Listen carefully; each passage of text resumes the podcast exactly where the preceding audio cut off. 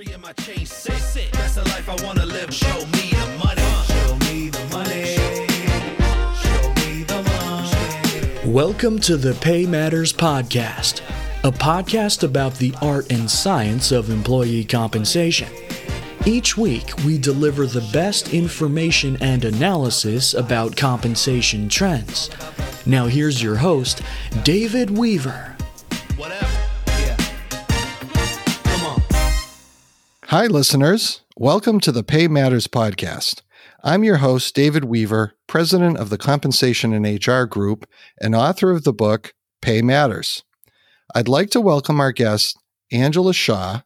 She's a senior HR leader, adjunct professor, and public speaker. Angela, it's so nice to have you here. Please tell us a little bit about yourself. Absolutely. First of all, thank you so much for having me um, on the show. It really means a lot to me. I think that every person has power to shine light on others. And so thank you for using your platform to do that. So I love HR. I've loved HR forever. And because of that love, I've been lucky enough to stumble onto other things uh, that I've been able to do. So, other than practicing HR, I also teach HR as an adjunct professor. And I like to get early in their career HR people to introduce them to good HR. I'm also a volunteer leader. So, I volunteer in my local HR SHRM organization and just have had so much I've gotten so much joy and all kinds of things from being able to do that. And then as a public speaker, using this platform to talk about diversity, equity, and inclusion, because I think we can all agree we need as many conversations about it as we can have. So that's a little bit about me. Very good. Well, that sounds sounds great. Thank you so much for being a guest. I really appreciate that.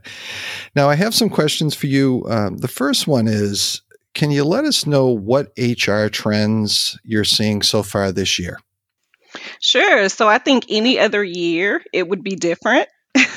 but when we talk about what's been going on this last year, and important to talk about the things, right? So, the pandemic with COVID 19 and how it's affecting employees in all different kinds of ways. When we talk about social injustice and all the things that have happened surrounding that, and the wokeness that we now see in organizations, performative or not.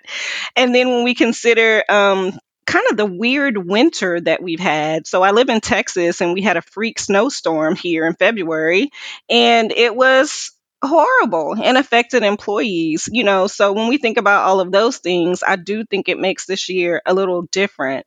And what I would say has been to me, the most important part is being flexible in how we take care of our employees. So, leadership and organizations recognizing that there are humans on the other side of getting work done in our organization and what are the ways in which we're taking care of them given all of the different outside factors that we have to consider? So things like remote work and even what that looks like once the world opens up more or continues to open or more people are vaccinated and how we're flexible with that, how we were flexible throughout the year of someone also being a teacher to their child or a caregiver to a parent, um, just that flexibility. So anything from more paid time off to having a flexible schedule um, to doing this remote work. I think another trend is the focus on mental health. Mm-hmm. So it, it, you know, we'd be remiss in not saying how uh, huge the emotional load has been for people going through all of these different things. And so, really being able to focus on that and how the organization supports it. So, whether it's adding extra resources for their employees, giving space to even talk about the different things that are going on, these are all ways in which you can support mental health of your employees. I think also a trend is training employees on how to do their jobs differently.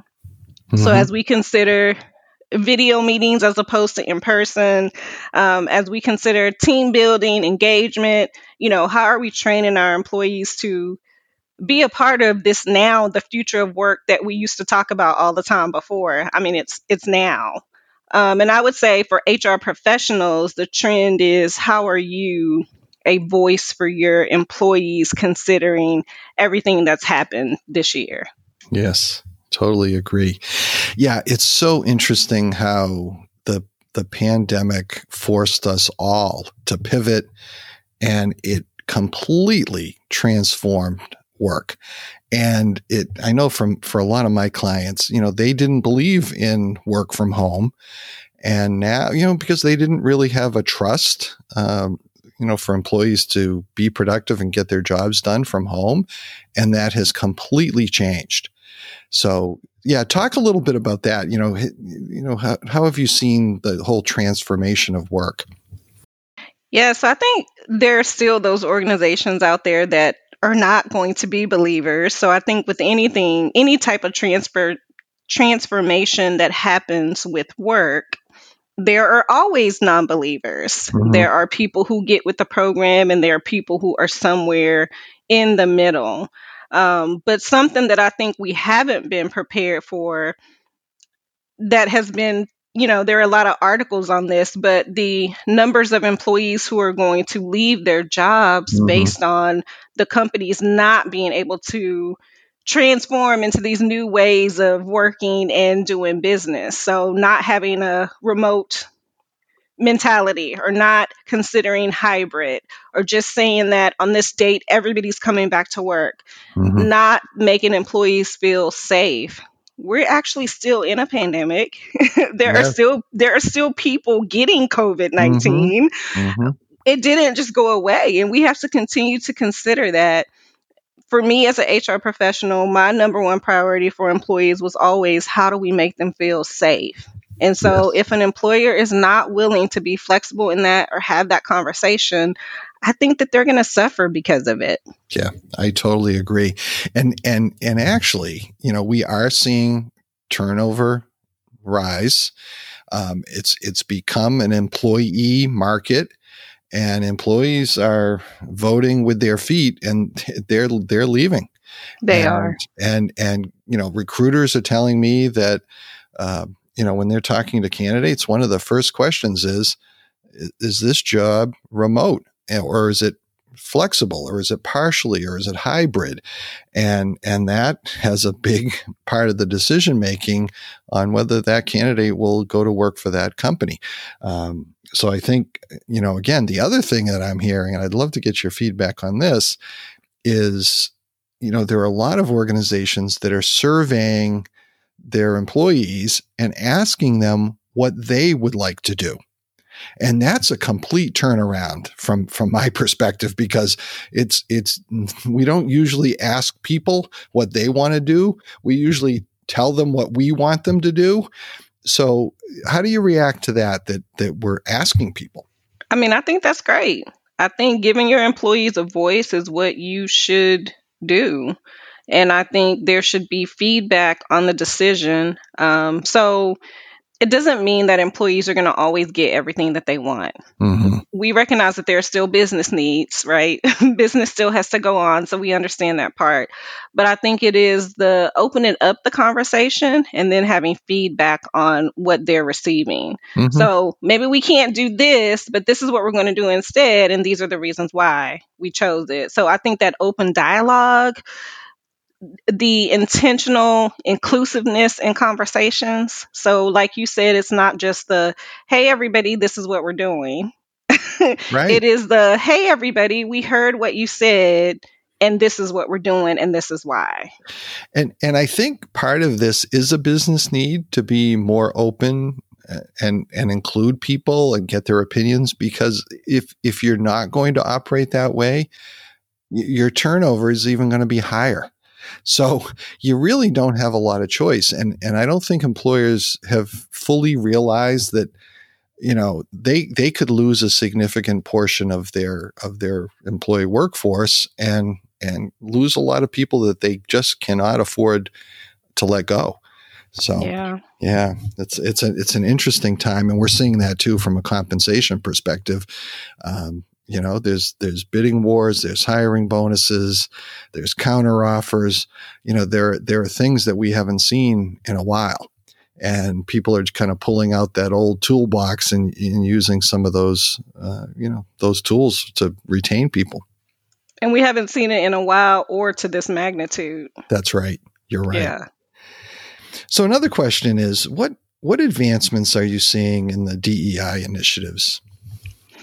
Well, I can't speak for everybody, but I feel like a lot of people, what they would say is it's not necessarily action oriented advancements that we're seeing. Mm-hmm. Um, so for me, it's not so much action, but I think what I have seen that is positive is at least more conversation. Mm-hmm. So the opportunity to talk about some of the unjust things that happen or are happening in real time.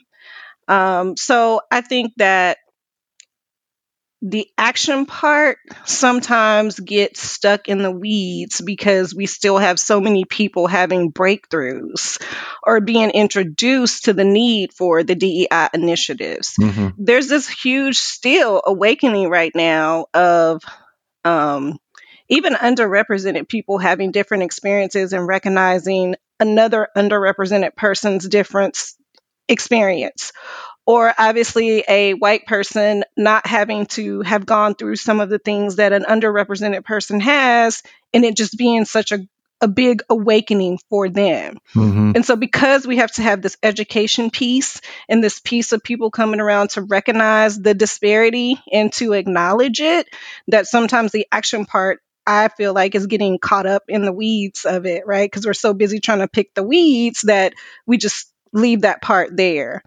I had an interesting discussion actually earlier this week around doing DEI work and how the leaders who are woke, like the ones who want to put for change and transform their organizations, that they sometimes get stuck because they're thinking about how their stakeholders are going to feel Mm-hmm. and how, um, for instance, white men who have been always centered, it's always been about white men, they feel uncomfortable with all of this talk about anti racist or white supremacy or, or social justice talk, and it makes them really uncomfortable. Well, Mhm. how do we continue to push forward the work through their uncomfort? So it's not that they don't matter, they do, but we definitely want to find ways that everybody can work together to still have this advancement that we need. And I think it starts with the acknowledgement of disparity. It Mhm. starts with the acknowledgement of um, all paths are not equal and the level field is not equal. We have to acknowledge that and then not be afraid of these words like anti racist or white supremacy or social justice, you know, in order to get to the real action. Yeah, you make a really good point because if I look at my client base, they're doing a lot of training and they're doing a lot of awareness, but they're not taking action. That you know that is the action and that's just really the tip of the iceberg and I think you're making a really good point. They've got to dig way deeper than that and start taking some positive actions. So I really I appreciate that comment. That's that's excellent. Good. Thank you. Yeah. Um, another question for you. You, you know, it it just you know I follow you on LinkedIn and I see all your posts and I I can see that you're kind of changing course in your career. Um, can you speak to your kind of reinvention of yourself? Yes, which is really an exciting time for me. So I think, you know, the change for me is centered on I'm changing the way I think about success. And I'm changing the way I think about how I'm approaching or continuing my career. So I still love HR. That is my first love. I will always be a practitioner of good HR. So, like, that hasn't changed. But I think this reinvention is going forward. How do I define my own success? Um, looking for what I want coming into the door if I decide to go back into another organization and really taking a stand for that and being comfortable with saying no to an opportunity if it doesn't serve me. Right. I want to expand opportunity for myself.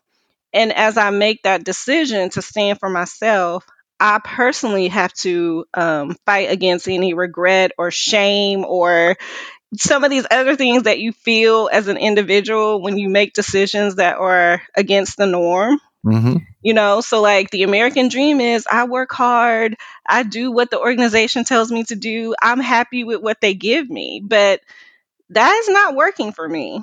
And so, this opportunity that I have to reinvent in that I want to go in on my own terms. And if I cannot, I'm going to find another path. So that's what the reinvention is for me. It's being able to live every day in peace and purpose, my mm-hmm. purpose that I decide and feeling at peace with the decision.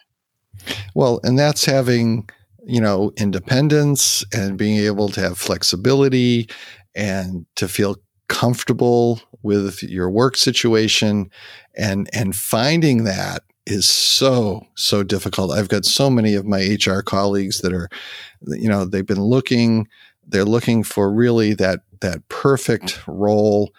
It can be elusive and and and it can be a grind, right? I mean, it's yeah. uh, you can jump through a lot of hoops and and that in itself you know the whole interviewing process and going through seven or eight rounds of interviews and you know it really makes you think is this a place that i want to work that's putting candidates through um, you know th- this kind of um, issue yeah I, I agree with that. And I think for me personally, it's less of the process and more of like what it's like once you get in the door mm-hmm. and like the acceptance of situations that are not what you thought they were going to be, what you were told they were going to be, or even situations that serve you. And so just being able to say, or have more, I guess, just power to say, this is not what I want. I also think, you know, you mentioned you follow me on LinkedIn. I mm-hmm. recently made these posts about leaving my job and just doing different things it was not without a parachute. so, yes, I left my job, but I also need to be able to pay mortgage and eat every day and and these kinds of things too. So, just you know, over the years doing some preparation, not because I thought it was coming, but because I'm just the kind of person who always wants to have a financial safety net and be able to pay mortgage. And so there were these things that I've been doing over the years, like having a couple of other side hustle streams of income and, you know, choices that I make to be able to walk away from something if it doesn't serve me. I think the other point I'd like to make about the career reinvention or even my ability to walk away from a job whatever happened in other organizations, good or bad, right or wrong, I leave those things behind also. Mm-hmm. So I'm not going to concentrate on that i'm going to concentrate on me and, and it doesn't have to be a negative thing. It, it's amicable leaving. It's amicable walking away. Um, but i think choosing yourself i feel like you can't go wrong with that. Yeah i agree. So so i have a question for you. What what would be your ideal role? Yeah so you mentioned like people looking for a perfect role. I don't think there's a perfect role. But what I would say is it's how I feel inside of the organization doing the role. I think for me, that is what I'm really looking towards. So, number one on my list is always going to be equity and pay. Mm-hmm. And that's going to be verse, be both internal and external. So, if I go into an organization, I'm going to expect that my pay is equal on par with peers in my position. Um, so I think that's the first thing for me that doesn't always happen, and not just to me, but like just in general. I think the second thing for me is that the organization has to um, just accept me as an individual. Mm-hmm. So it is giving value to me being a subject matter expert because I am that. And so the respect of that right, in the position and the kind of decisions that I should be making, and that it is the same as anybody else who has their subject matter expertise area, that respect part of it and accepting. Even if you haven't worked with a black woman before, even if you aren't sure what to do with my communication style, mm-hmm. uh, that that's still accepted. Like that's the cultural add piece, right? So that's the second part for me is just being able to be the individual that I am encompassing all those things and that that is accepted and okay in the package that I present because I still work hard, I'm still good at my job, I do all the things that I'm supposed to do and I should be accepted because of that. Mm-hmm. And then I would say the third thing is just the company's commitment to diversity, equity and inclusion. So you I recognize you have to meet anybody including an organization where they are in the journey, but you have to be on the journey so, us not talking about it ever or bringing it up or not having anything to do with trying to make sure that we are a diverse, inclusive, and equitable organization. It's just not it will it's not going to work for me. So I think those are the three, you know, top things for me that would make it an opportunity that I would want to fight for and that I'd want to be inside fighting with the other people in the organization. Yeah, no, I really appreciate that perspective. And and just I'm just curious from a from a HR functional discipline kind of standpoint, what what are your favorite functions? I mean, you know, the recruiting and compensation and benefits and employer relations and DEI and there's training and development. I mean, what what are the things that you really enjoy doing? I think as hard as hard as it is to do, I actually think employee relations is something that not only I'm good at, but also where I see the most breakthrough.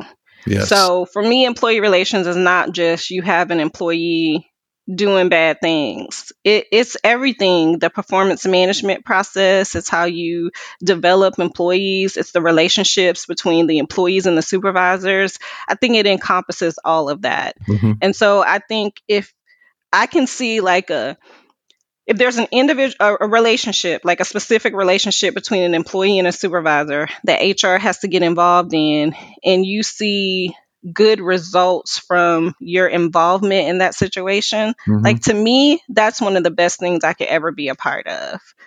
Um, so I, I think relationships are the start to anything in an organization and that's how you communicate with each other how you listen to each other. And so being able to be a part of that for an organization feels really huge. Sometimes it's thankless. People don't really recognize that part, Right. but it's so important. And when it is done well, I feel like you can see, hear, and feel the effects of that. No question. Yeah, no, I, I totally agree. And you mentioned performance management. And I, I do want to ask you a little bit about that because, you know, we're seeing over the past several years, we've seen this trend to, toward more frequent feedback versus, you know, the once a year event. Um, talk a little bit about that. What's, what's your philosophy around uh, performance management?